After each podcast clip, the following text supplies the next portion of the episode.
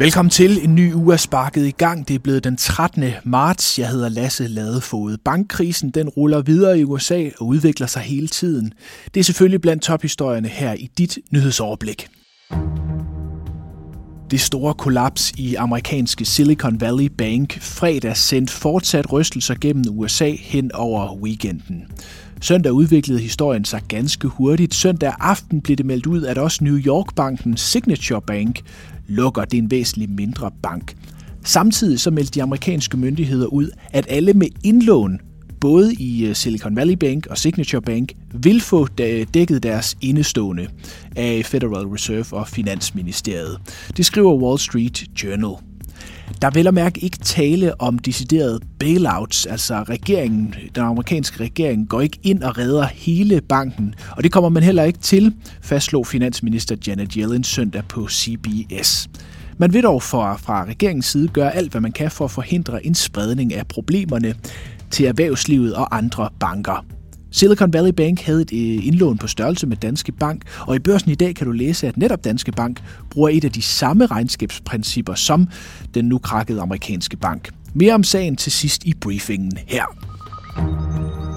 Først skal vi omkring et par af døgnets øvrige tophistorier. På forsiden af børsen kan du læse endnu en øh, skidt historie om det nye digitale ejendomsvurderingssystem.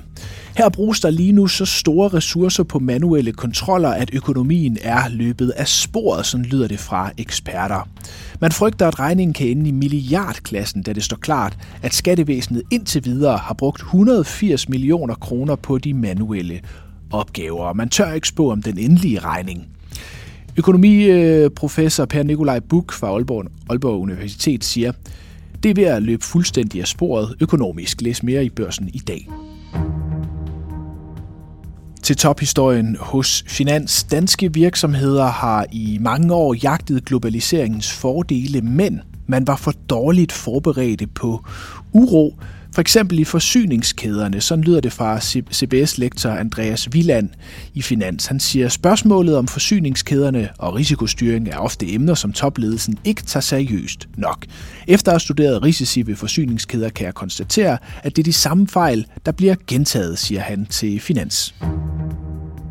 2022 var på mange måder et øh, år til historiebøgerne. Det galt også det danske privatforbrug og købekraft, som fik gedine tæsk. Men nu er der tegn på, at danskerne genvinder optimismen og igen svinger dankortet. Det kan du læse i børsen i dag. Det er blandt andet rejser, der er stigende efterspørgsel på. Louise Akerstrøm Hansen, øh, privatøkonom i Danske Bank, siger, der er ikke nogen tvivl om, at turen mod bunden, øh, hvor det bliver værre og værre, er stoppet. Nu begynder det at se lidt bedre ud. I mange danske virksomheder vil det lige nu give mening at fyre folk, men en fjerdedel af ledere holder sig tilbage med afskedelserne af den simple grund, at de frygter ikke at kunne genansætte de rette kompetencer på et senere tidspunkt. Det viser en rundspørg, som øh, fagorganisationen Lederne har foretaget. Niklas Præfke, øh, cheføkonom øh, i Lederne, siger, det kan vise sig at være en rigtig klog beslutning at holde igen på medarbejderne, hvis det ikke bliver så slemt som frygtet. Men det er godt nok også en dyr krigsskade, hvis det viser sig, at virksomhederne alligevel bliver nødt til at fyre de medarbejdere, siger han til børsen. Ude på markederne, der er det historien om Silicon Valley Bank, der øh, fylder. Der er stor spænding om, hvordan øh, investorerne vil reagere her mandag morgen, særligt om bankaktierne både i Europa og USA. Fredag var det især tech-aktierne i USA, der faldt. Nasdaq dykket 1,8 procent efter øh, nyheden om bankkollapset. I Danmark faldt det C25 fredag 2,3 procent med bankaktierne i bunden. Danske Bank, Jyske Bank og Nordea faldt alle 4-5 procent. Følg aktierne fra øh, morgenstunden på børsen Investor. Vi slutter som lovet også med historien om Silicon Valley Bank. Efter nyheden kom ud, var der mange, der begyndte at spørge sig selv, om det var et nyt Lehman-moment med henvisning til krakket i Lehman Brothers i 2008. Så galt det går det ikke, siger eksperter. Jeg har bedt øh, redaktionschef på Børsens Finansredaktion, David Bentov, om at forklare, om vi kan komme tæt på et øh, Lehman-moment. Det er klart, at det er dybt bekymrende, at en bank, der er den 16. største i USA, øh, på en uge kan gå fra at øh, se sund ud og have en markedsværdi på 120 milliarder kroner, til øh, at blive lukket af myndighederne.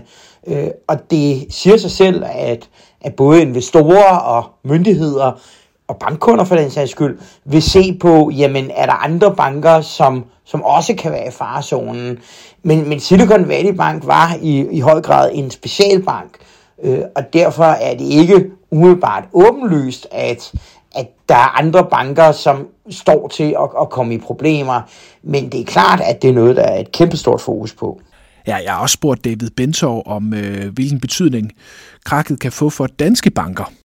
I fredags, da vi vidste, at Silicon Valley Bank var i problemer, men inden den blev lukket af myndighederne, så faldt øh, aktier, øh, bankaktier i øh, både Danmark og, og Norden og generelt i Europa med mellem 3 og 5 procent. Og det er helt sikkert, at man vil kigge ret nøje på også europæiske banker i den kommende tid, og se, om der er nogen, som kunne være i problemer.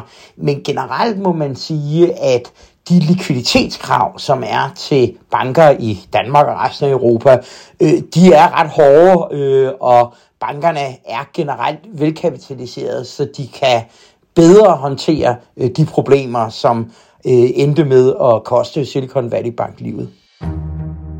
Ja, det sagde David Bentov. Følg historien i børsen i dag. Og så må du øvrigt have en helt fantastisk start på ugen.